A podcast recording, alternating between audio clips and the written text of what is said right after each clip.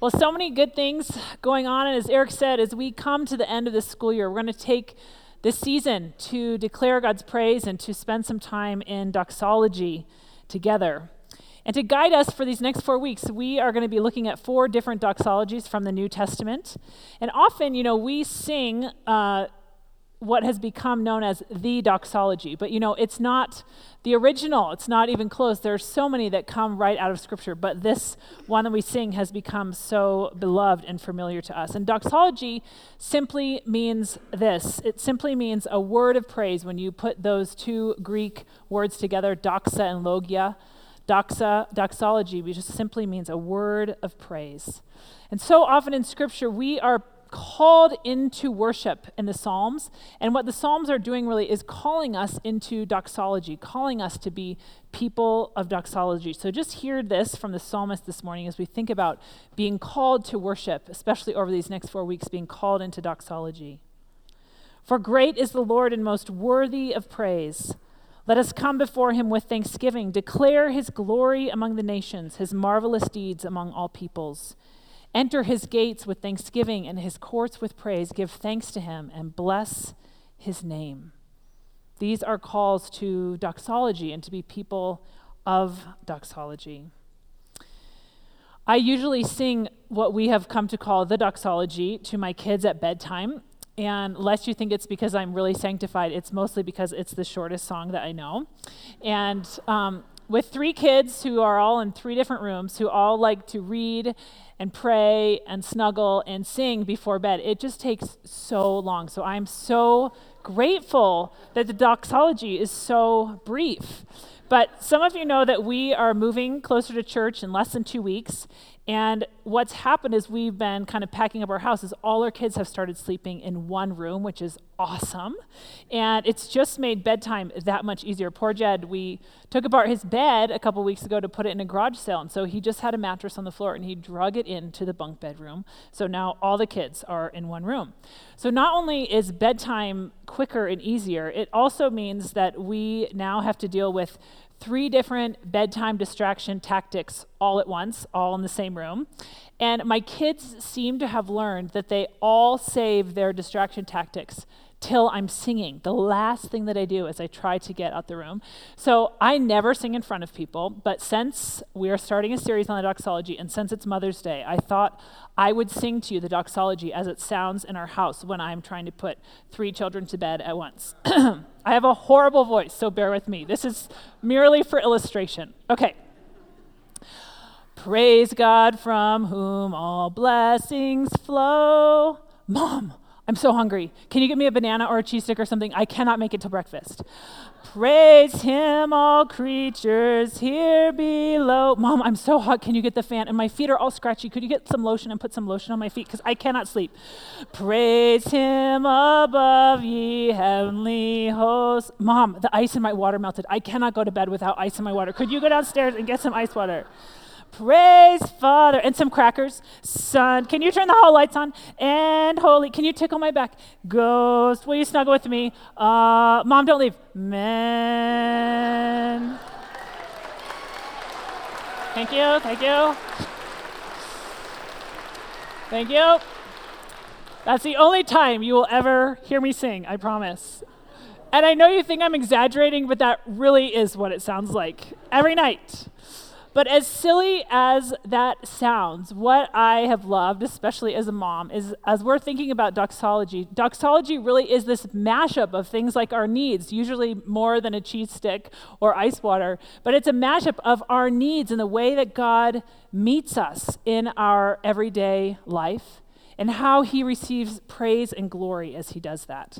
And so we see this pattern. I want to put it up here. You have this. Um, that this pattern of who God is, the goodness that he gives to us and his glory is what we are going to see repeated in scripture over and over and over again. And one of the things that's been so significant as we've pulled out these four doxologies that we're going to look at is they get really, really specific about who God is and about what those goods are that God provides to us in the midst of real life, in the midst of real crisis, in the midst of really messy stuff. and also how he receives glory in really specific ways. And so we are going to look at that in today's text, but throughout these next four weeks. So why don't we pray as we get into our uh, text for today? And as we pray for the Holy Spirit to speak to us this morning, I'm going to read a doxology as our prayer from Romans 11. oh, the depth of the riches and wisdom and knowledge of God! How unsearchable are his judgments, and how inscrutable his ways. For from him, and through him, and to him are all things. To him be glory forever. Amen.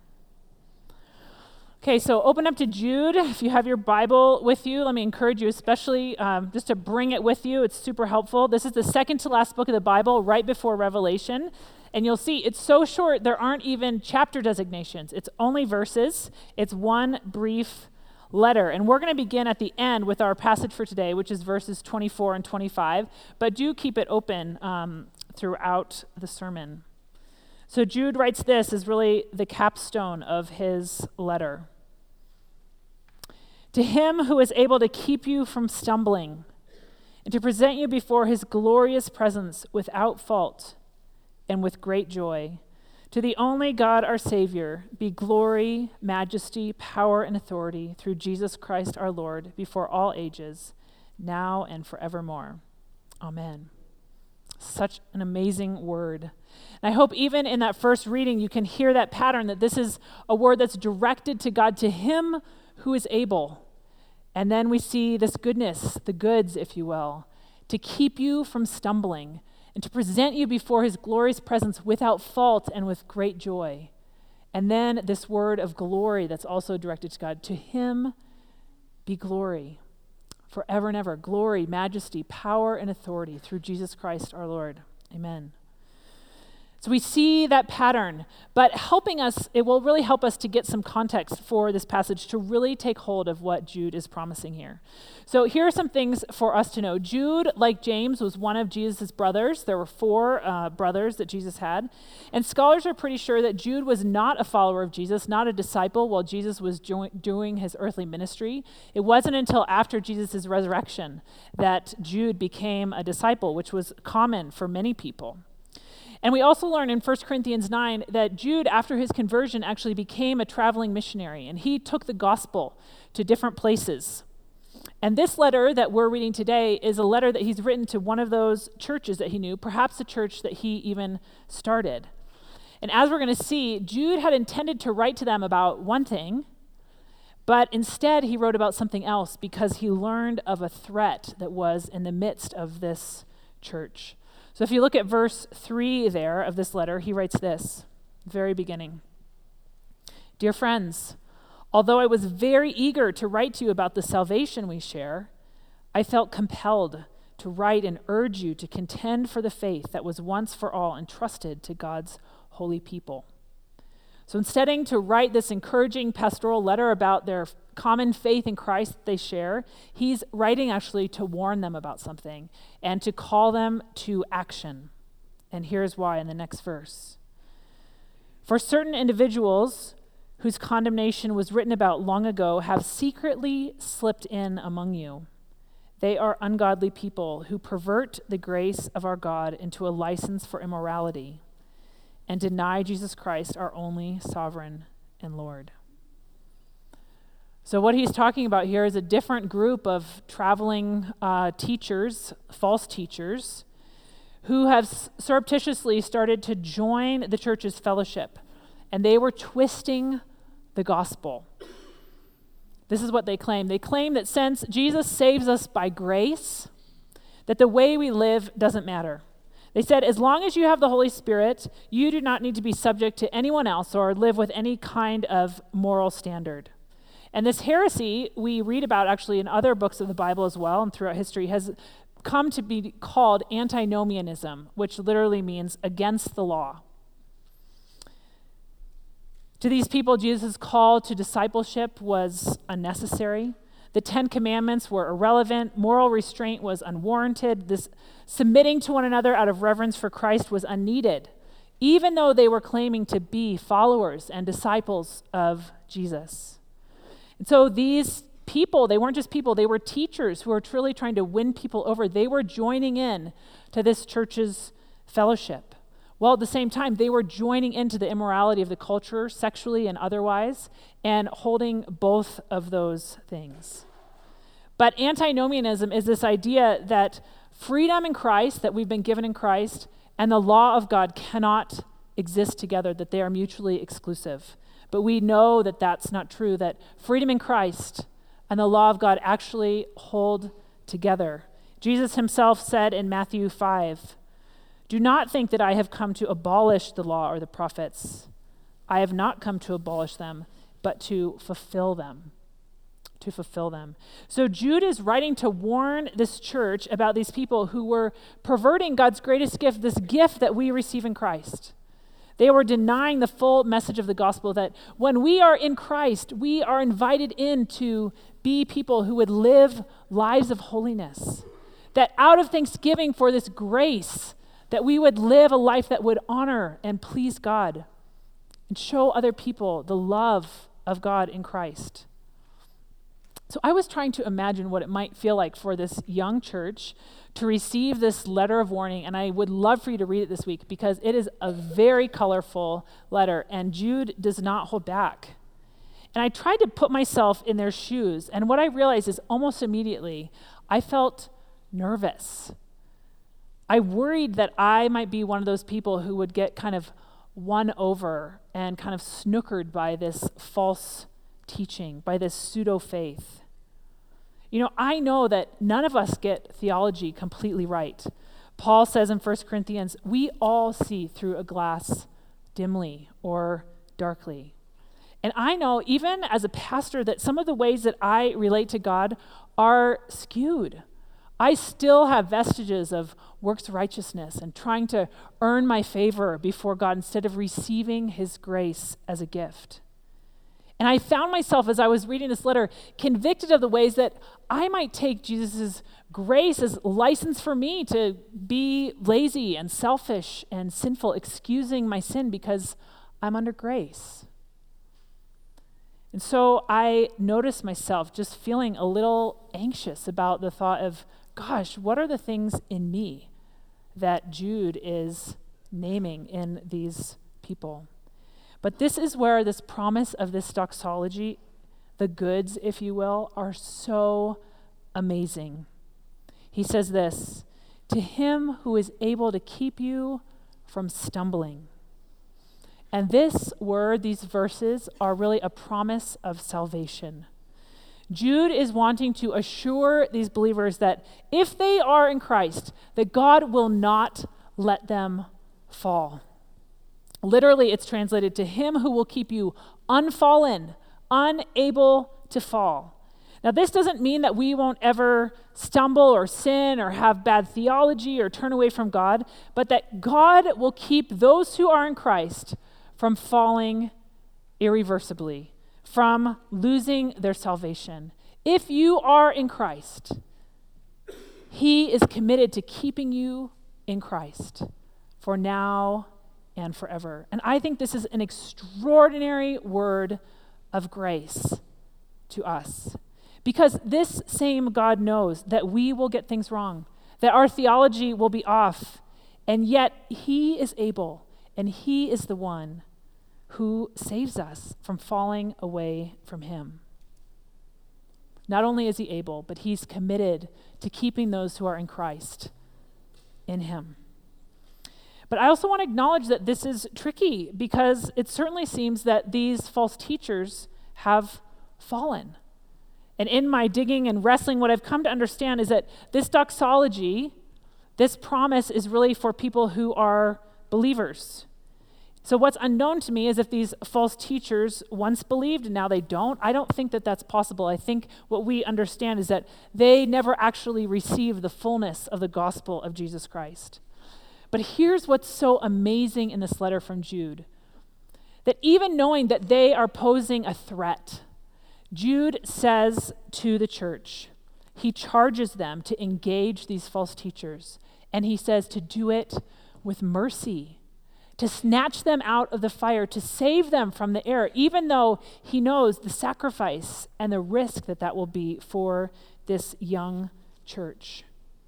And he says to do so resisting their influence, hating their sin, but go in mercy and share the true message of the gospel that invites us to join in with God in the work that he's doing by grace.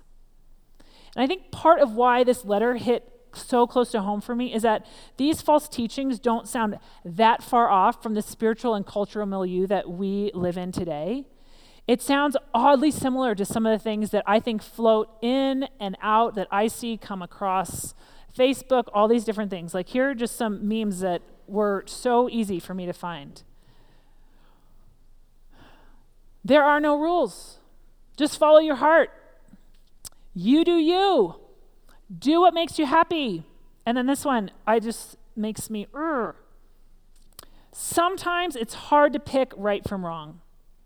The best thing, ugh, the best thing we can do is go with our heart and hope it all goes well.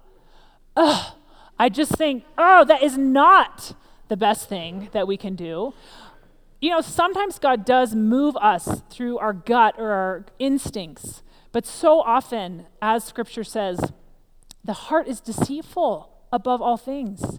My heart can be led by greed and envy and lust so easily. Following our heart is not the best that God has for us. But this kind of individual relativism is everywhere. And it creeps into my thinking, it creeps into our thinking, and sometimes we even embrace it. So I just want to remind us we know this, but it's so important for us to know what God's word says. Because the Holy Spirit will never lead us through our feelings, our heart, or any other way to do something contrary to what Jesus said and to what God's law says, as these false teachers were teaching. We studied this earlier this year, but John says this. Uh, Jesus said this in uh, John. He said, The Spirit will glorify me. Jesus is speaking. Spirit will glorify me because it's from me that he will receive what he will make known to you. All that belongs to the Father is mine. That is why I said the Spirit will receive from me what he will make known to you. It's kind of hard to understand, but what Jesus is saying here is that the Holy Spirit gets everything that he does and says from Jesus, and Jesus gets everything that he does and says from the Father. The Holy Spirit, God the Son, God the Father will never contradict one another and will never call you to do something contrary to what God's word says. And not only that, but he gives us one another to remind one another of these truths when we are in vulnerable places. So, this doxology is this amazing word of promise, this amazing word of salvation and hope for these people who are in a vulnerable place. But ultimately, this doxology is really about God's glory. Because here is an amazing thing that God is actually glorified when He keeps us unfallen. When He keeps us from stumbling, He receives glory. But also, there's this other promise, this other good that is in this doxology that I don't want us to miss. In that it is also to God's glory to present us without fault before God. So God Himself presents us to Himself without fault. And the only way that people who have hearts like mine that are deceitful, the only way that people who stumble and sin and have faulty theology and abuse God's grace can be without fault is because Jesus Christ has transferred all of his righteousness to you. And the reason that this comes here in this word of salvation is he's saying, at the very end of your life, when it's all said and done, if you are in Christ, you are presented as faultless before the Father. You are seen as equally righteous as Jesus Christ. You are covered in his righteousness before God. And not only is that to God's glory, but it is his joy. That is an amazing gift that this God who does this work for us by his grace, that he receives glory and he receives joy by presenting us faultless before him, giving us the righteousness of Christ. It's an amazing hope no matter what you are facing, no matter what it is that feels like it attempts to pull you away from the Lord. That if you are in Christ, God says, I will not let you fall. And we see through this letter that there are ways that we participate with God in that work of sanctification, but God is the one who affects that righteousness through what Christ has done for us. So you can hear this doxology to him who is able to keep you from falling, to present you before his presence without fault and with great joy. To him be glory and majesty and power and authority. So, not only do we want to be looking specifically at these doxologies uh, over these next four weeks, but we want to invite you to get really specific about your own doxology. So, did everyone get one of those cards when you walked in? Pull that out, those little business cards. We're actually going to ask you to write your own doxology, getting really specific about what it is in your life where you need to be reminded of something about who God is and the goodness that God provides to you. So I just want to show you an example of one that I wrote um, for a friend of mine who was in a bike accident this week. So I was thinking about him, and uh, I wrote this doxology for him. God, to the one who was with me in the bike accident and provided medical care and wise surgeons when my bones were broken, I praise you for your protection and provision a simple word of praise for a really specific situation in his life. And it looks long, but let's just see the picture of it on the card. What we want is for you to be able to write this on a card and take it with you this week. Something about God, something about the goodness that you need in your life, and some word of praise and glory. So we're going to give you some time. Actually, Joe's going to come up and play some music, and we're going to give you two or three minutes. It takes a little time, but this pattern of a word about God, a word about the goods that He has for us, and a word about His glory. Want all of you to take some time. If you don't have a card, you can just write it on your bulletin. We could even bring some to you. There's some on the back tables. But take this time to declare a word of doxology, a word of praise for you this week that you can offer to the Lord.